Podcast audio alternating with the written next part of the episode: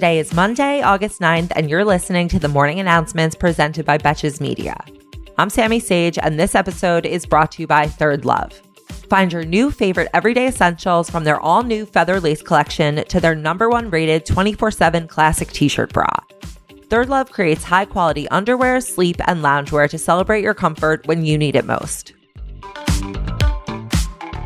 First, we have a development in the story of Governor Andrew Cuomo, but sadly, it's not that he's chosen to resign. An executive assistant who accused him of groping her at the governor's residence has now filed a formal criminal complaint against him. This is the first known instance where a woman has made an official report with a law enforcement agency against Cuomo, which would make a potential arrest possible. The talk of the political world this weekend was the closed door testimony of Jeffrey Rosen, who was acting attorney general towards the end of the Trump administration. He told the Justice Department and congressional investigators that one of his deputies tried to help former President Trump subvert the results of the 2020 election. Specifically, his deputy Jeffrey Clark, yes, they are both named Jeffrey, pushed top leaders to falsely and publicly assert that election fraud investigations call into question the Electoral College results.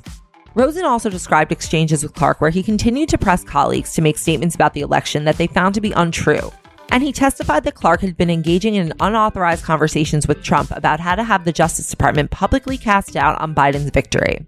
This prompted Trump to consider ousting Rosen and installing Clark in his place, even though it never came to fruition. And I am definitely going to keep my eyes on this story. A new analysis by the Commonwealth Fund used data from the World Health Organization and the Organization for Economic Cooperation and Development and found that the United States healthcare system ranked dead last among 11 wealthy countries, despite spending the highest percentage of its GDP on healthcare. The report considered 71 performance measures in five categories access to care, the care process, administrative efficiency, equity, and healthcare outcomes. And I'm sure no one who's ever walked into an urgent care in the United States is even slightly surprised at these results. On Friday, Hungarian authorities decreed that LGBTQ plus children's books must be wrapped in closed packaging in stores. Stores will also be forbidden from selling books seen as containing explicit depictions of sexuality or narratives around gender change within a 200 meter radius of schools or churches. And I'm reporting this both because it's fucked up and because this is the country that Tucker Carlson has been hanging out in lately. Now let's do some headlines that speak for themselves. The Dixie Fire in Northern California is now considered the second largest recorded wildfire in state history. It has been burning since July 13th and so far has burned more than 463,000 acres. It's only 21% contained as it spans over four counties. Meanwhile, in Greece, huge wildfires raged for a sixth day yesterday in several parts of the country, forcing thousands of people from their homes, and Greek authorities ordered the evacuations of four more villages. Also, remember the wildfires in Turkey? Those are still going on too. In slightly better news, the US unemployment rate hit 5.4%, which is the lowest level since the start of the pandemic. However, in near perfect symmetry, on the same day, Florida beat its record number of daily COVID cases since the start of the pandemic. The Biden administration announced that they will extend the freeze on federal student loans until January 31st, 2022. The freeze had been set to expire at the end of September, and the administration indicated that this will be the last extension.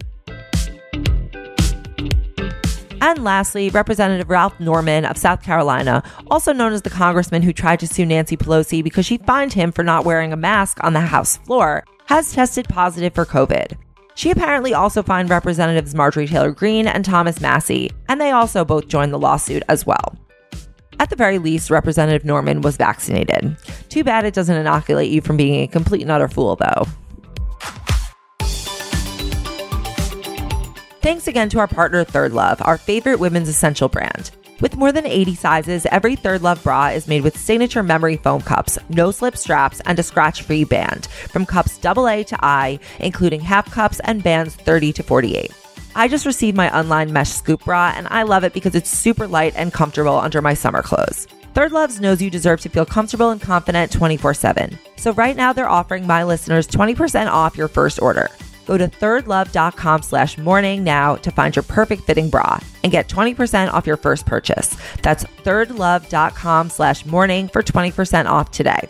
Until tomorrow, I'm Sammy Sage, and now you know what the fuck is going on.